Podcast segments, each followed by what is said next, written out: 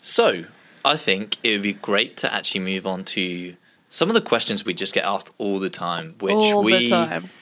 I know we answer them over and over again, and they are in our FAQs, but speaking about them and running through them in a little bit more detail is probably going to be really helpful for some of the people listening to this because we know that they they get asked a lot. Just having a bit more clarification and detail on some of those questions would be a really good place to start. So, Yeah. I think kicking off, I want to know some of the, the answers to the following questions for Pozible. So, Okay. what are the main guidelines for a campaign on Pozible? So we have kind of a, a reasonable list of guidelines that you need to follow. Some are really basic, like it Hmm. can't you can't be doing anything illegal. You know, selling drugs on Pozible, Mm-hmm. not a good idea. Firearms, not a good idea. That seems really obvious, but to some people, it's Yeah. not that obvious. Apparently, Really? um, you have to have a clear outcome. So, where's the money going? You have to Sure. clearly tra- um, clearly communicate where the money is going. Uh, alcohol, you can definitely do, as we've talked about breweries and things. Within your country, though, you just need to follow the liquor license laws, and in Australia, you need to display your liquor license number on your campaign page. Right. You need to be over at the age of 18, or you need to have the guidance of someone over the age of 18, hence why we ask for uh, photo ID. So one of the other pieces as well, which um, has been asked a few times, is why do campaigns have to be submitted before they can go live? So this is effectively talking about the guidelines again. We want to make sure that it fits and is legal and is okay to run. The other thing we like to do is actually provide feedback. So we know what a good successful campaign should look like Yeah. and we know what campaigns maybe don't have maybe won't be as successful. So we may reject your campaign based on feedback. You may not be outside of any of our guidelines, but we want to make sure it's as as good as it can be before it goes live. Exactly. It works better for both of us in that case. Um, so we might reject it because you've only got two reward options instead of the recommended five to seven, or because you don't have a budget in place. So we we may reject it with feedback. We're happy to speak to you and do all those things, and or you can just resubmit it and we'll um, we'll approve it, providing it fits our guidelines. So it's very much a two way process. We're constantly looking at campaigns, how they can be improved, how we can help you improve them. So that's the only reason, and it's about twenty four hours or maximum twenty four hours. Often it's a lot less than that, but we'll either approve it or reject it with feedback, hmm. and then you can you have ways to get in contact with us, myself, and our campaign advisor Tracy to go through what could be better. Sure, and, and and that's because of the success based model. Because if you don't review that campaign and and help them to really just educate, you know, themselves on on what's successful and what works, then you know we don't see that campaign be successful and, and we're not successful in actually you know being able to to gain a fee from that. You know it's, it's all success based and and I think that's what's so beautiful about the crowdfunding model is that we really are doing an awful lot of work for these companies up front and and these projects on rewards based crowdfunding. And so we're only getting paid on success which Exactly, we gain nothing if you run an unsuccessful campaign. So we're not rejecting your campaigns mm. To be nasty or because we don't want you. We're rejecting it to make it better, 100% and we don't reject that many. I promise. no it's always just useful guidance exactly. from Yeah. your experience. You Yeah. know, you know what works. There's another question in here as well. So once a campaign is live, what can't be changed? Because you've got a number because it's rewards based crowdfunding and not equity, you don't have a financial promotion piece. I'm guessing there's there's a few restrictions which can't be changed, but some of it still can be. Is yeah. that the case? Yeah. So you can edit most things once the campaign's live. Gotcha. the things you can't change are your time frame. So hmm. w- people are pledging to your campaign on the basis that you have X amount of time to raise X amount of funds, which also means your target can't be changed. The target can't be changed, but if you do reach your target, you can set a stretch target. Gotcha. Um, so there is a little bit of flexibility there. You just can't lower it. Hmm. Um, as long as you hit that first target, you're going to receive all your funds, Yep. even if you don't reach a stretch target that you've set. So Yeah, there's flexibility, but you're also not locked into the higher target after that. And then just any rewards that people have already pledged to. So you can't change your reward after someone's already agreed to purchase it. So it's just those three main things. If you need little things like there's a typo in your reward that you want to fix up because it's just not a good look, just let us know and we can help you with that. But yeah, you can't change the basis of what a reward is Sure. after it's been purchased. Yeah, of course. No, that makes complete sense. That makes complete sense. So, how long can you run a campaign for? Uh, so it's a maximum of 60 days, and this is because of the pre approval process of the pledging process, which means when I pledge to your campaign, if you haven't yet reached your target, my mm. funds don't get taken from me until you've reached that target. So if you don't reach your target, there's no worry about refunds or anything like that. But this also means that we need to create a pre approval of the payment before the payment's actually taken. So that's why it's restricted to maximum of 60 days Right. Okay. but we do recommend about four weeks. So earlier you discussed the kind of trajectory that equity campaigns go through. It's very similar to what rewards based campaigns go through. So hmm. they'll start off really strong because all your friends and family are jumping on board. And they'll end really strong because there's an urgency to get in before it closes. Exactly. But that mid period, we like to call it the U curve of doom. Thanks, Elliot, for that one. it it is it does hit a bit of a lull, and every single campaign goes through it. And there's maybe three campaigns that haven't really had that happen. So even the most successful campaigns go through that lull. To shorten it as much as possible, four weeks hmm. is about the sweet spot to keep it as short as possible while maximizing the other two parts. Campaigns are a lot of work. You don't want to make it longer just in the hope that you'll get more money because hmm. it's a lot of work to try and keep it going and promoting it and doing all those things. So, as short as possible while still maximizing the good parts. Four weeks. Sure. Makes sense. Makes sense. Makes sense. So, what payment methods can actually be set up and integrated with with Pozible? Pozible allows for credit card or PayPal or both. Um, it really depends on what the creator wants to use. So if you're a supporter going on and you really wanted to pay via PayPal, it's not available. Gotcha. That's because the creator hasn't enabled it. It's not because we're not allowing that to happen. Sure. Yeah. That makes sense. That makes sense. So, what does it cost for the creators then?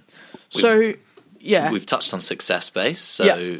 there's uh, there's the success fee, which um, you know occurs obviously only on a success, successful campaign, So yeah, you don't pay anything if your campaign's not successful, like nothing at all. right? When you are successful, uh, there's a five percent platform fee of all pledged plus shipping. So that just keeps us alive and able to provide the platform. Yeah. Um, and then merchant fees come into play. So credit card fees are 1.75% plus 30 cents per pledge. So mm-hmm.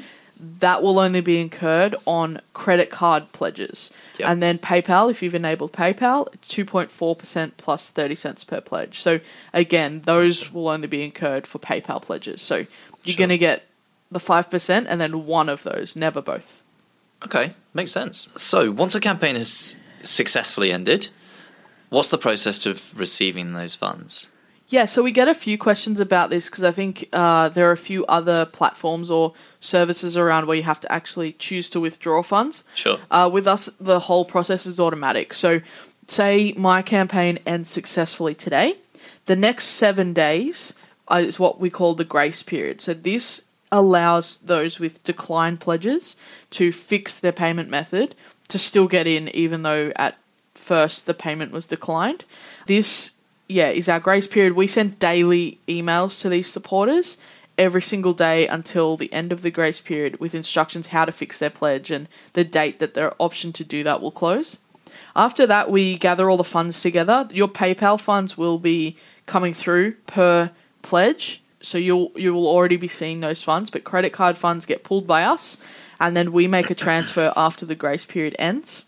And then it's about three to five days on the bank's end. So it can take about twelve days for you to have all your funds That's when after the campaign's ended. after the campaign ends. Yeah. That's So that's fact really reasonable. it is short, uh, but definitely factor that into your time frame when you are setting things up because Yeah. we've often had people say i've reached my target can i have my money now it's, there's Yeah. just a bit more of a process to it and this is all again safety net stuff so you're maximizing your ability to raise the money you don't kind of get to the end and oh damn i don't have this or so many of my pledges got declined the other thing Yeah. that we get asked about on that as well is if you've reached your target and you're successful and then a pledge gets declined and it drops you below your target Yeah. That's completely fine. If Okay. you if you have decline pledges that drop you below your target, you will still receive the funds that we've captured. So you Right. don't automatically become unsuccessful because of decline pledges. So Okay. don't worry about that. Fair enough. Fair enough. Okay, that's that's all really good to know. So let's put myself in a scenario. Yep. You know, I run a band, and we're looking to run a Pozible campaign. What can we do to best prepare to make the whole campaign successful? So, what do we need to do before the campaign actually launches? So there are a few things, and we run workshops, and I go through this with everyone, and I think this is probably the best part of the workshop. You should be doing a lot more work before the campaign starts than while the campaign is running. Sure. So this is because you want to be building up your markets, you want to be gathering what rewards you can offer, you want to be doing all these things. So the most important things one would be setting up your campaign page so it looks good. You want it to be aesthetically pleasing because you want people to enjoy being on there reading what you've got to say Yeah. and then choosing to pledge. If it doesn't look good, people probably aren't going to spend that much time on it Sure.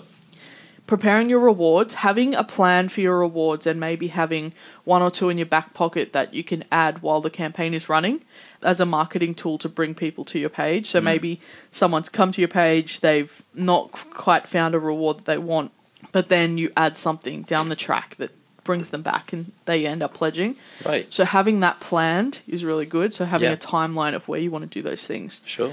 building up your social media networks and i know a lot of people aren't a fan of social media but it's actually so crucial to crowdfunding just the Yeah. nature of crowdfunding being web based having a cl- click that a, a link that you can just click and get straight to the page people don't have to jump through hoops to find you building up your social media networks being regular like posting on those regularly before launching the campaign so that when you do launch algorithms aren't going to destroy your reach Yeah. um, we all love algorithms um, so that's a really important thing so don't be posting one thing every six months and then when your campaign's running posting 12 things a week because Yeah.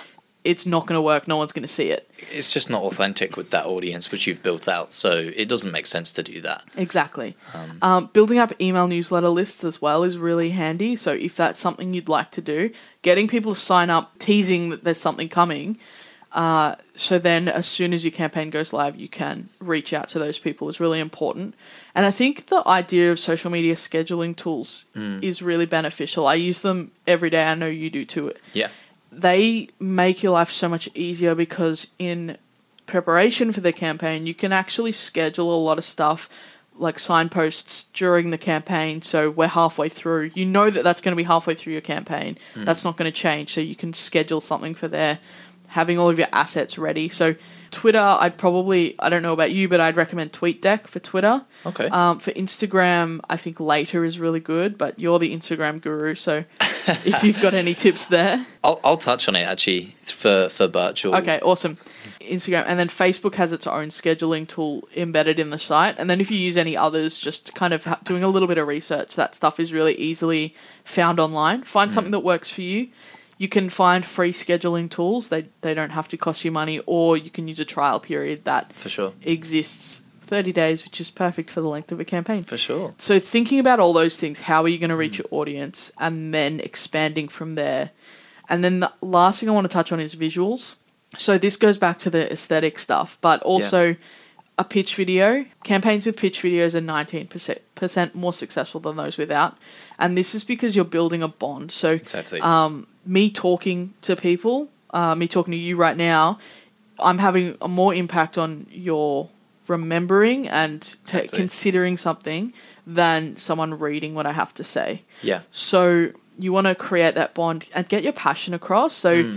if you're really passionate about something, you might be able to write the most eloquent thousand word essay on it, but just saying the words and getting excited about it and that coming through in your voice can make all the difference because as soon as someone finds out that you're really really excited about what you're doing, Yeah. they're going to be far more likely to want to support you because they can tell that you really want to execute this thing. Exactly. And so when we talk, for example, I love footy. If I were to write something to you in an email about footy, you'd probably just ignore it. Uh, but other I might that, listen to a podcast about footy. but when I talk to you about it, you listen to me because it's like Exactly. You can tell that I'm getting excited about what I'm saying. One hundred percent. And that is the pitch video in a nutshell. So Hmm. you want it to be two minutes or under. So don't make it drag on too much, but also have a call to action in it. So at the end of your pitch video, say, pledge now, support us, help us out, something like that. So people then have something that they have to do next. So that's a really important thing. And then, yeah, visuals in terms of photos and stuff that you can not only have on your campaign page to make it look good, but mm-hmm. share on social media. Having that stuff prepared in advance is really handy. So for music people, this should be the easiest part of your campaign because you have visual assets to use. You should have visual assets to use because you should have press shots. You should have maybe a music video or you have a stream of your song or you have artwork for a song. So those things will all benefit you more. Yeah. So consider those really carefully and make sure the branding fits. Uh, so when people go and see something like that, they're immediately triggering that that's that band, they're running a campaign, I'm going to go and support them. So I think those are the key things when it comes to before your campaign, what you should be preparing for. Yeah. Oh, there's there's so much detail in that, and I think that you've touched on so many subjects which obviously cross over, but no doubt it's, it's really interesting to to really learn about some of those key points which you you mentioned. There's just one piece I think at the end which, for some campaigns. I guess it's, it's more important than others, but you recently had a campaign which had a lot of press. Yep. So, is it essential for camp- companies to, or, or campaigns in particular, to prepare a, a press strategy and outreach?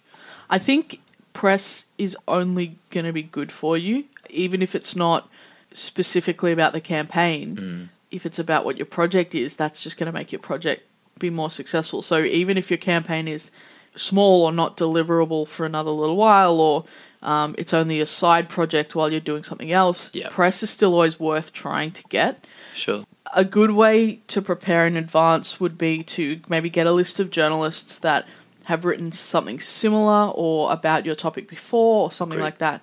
So then once you hit the 30% target of your 30% of your target in your campaign, Yeah. um, then start pitching to press. Uh, the whole 30% thing is because people are more likely to jump on board with something that they don't know the people of when it looks like it's going to be successful. And we found the 30% mark seems to be about that trigger point. Okay. So pitching to press is great. Find press that are relevant to what you're doing. So if I'm, I don't know, in a band, that's the perfect example every time. if I'm in a band, I'm not going to pitch to some random poultry poultry news or whatever that is that we've got the newspaper of It's just not relevant. it's so it irrelevant. sense, Yeah. So find people that are relevant. So something that you'll find great success in is local newspapers. So if you live in Northcote, find what the local Northcote newspaper is and pitch to them. You're you're gonna find a great rate of success with that. But then I I go through, I find music blogs, I find music blogs that have written about my style of music before or other members of my band and start reaching out to them. That's all you need to do in terms of what you're pitching, have a one page press release detailing who you are, what you're doing, and why. Have links to be able to find the campaign, your website, your social media. Have a photo at the top so people know who they're talking to. Right. And a header, a catchy header, which probably should be your mission statement on your campaign page anyway. And then have a CTA at the end. So for interview requests, for this or that, contact this person and an email address. And then in your email to these journalists, just say, hey, we're doing this. Uh, we'd love to get coverage anyway. Let us know what we can do. And then the other th- great thing to have is a media kit, which is like a Google Drive link or a Dropbox link where it's just got press shot, a copy of your press release as a PDF, and maybe your single artwork or whatever the whatever an image of the product is Yeah. and then send that as a link. So you're not sending a whole bunch of attachments to people's full inboxes. Send it that way. Use technology. It is your friend, and that journalist will love you for that because they want to. They don't have much time, so if mm-hmm. you can do as a lot of the work for them, you'll probably go further in terms of being successful here. Agreed. Agreed. No, it's it's it's so important, and for Birchal as well. We we go through a very similar process for a number of companies, and you know, I I don't think there's anything that we really do very differently mm. to that. So that the process and the principles of of what you're outlining and presenting is, is very much so the same. Yeah.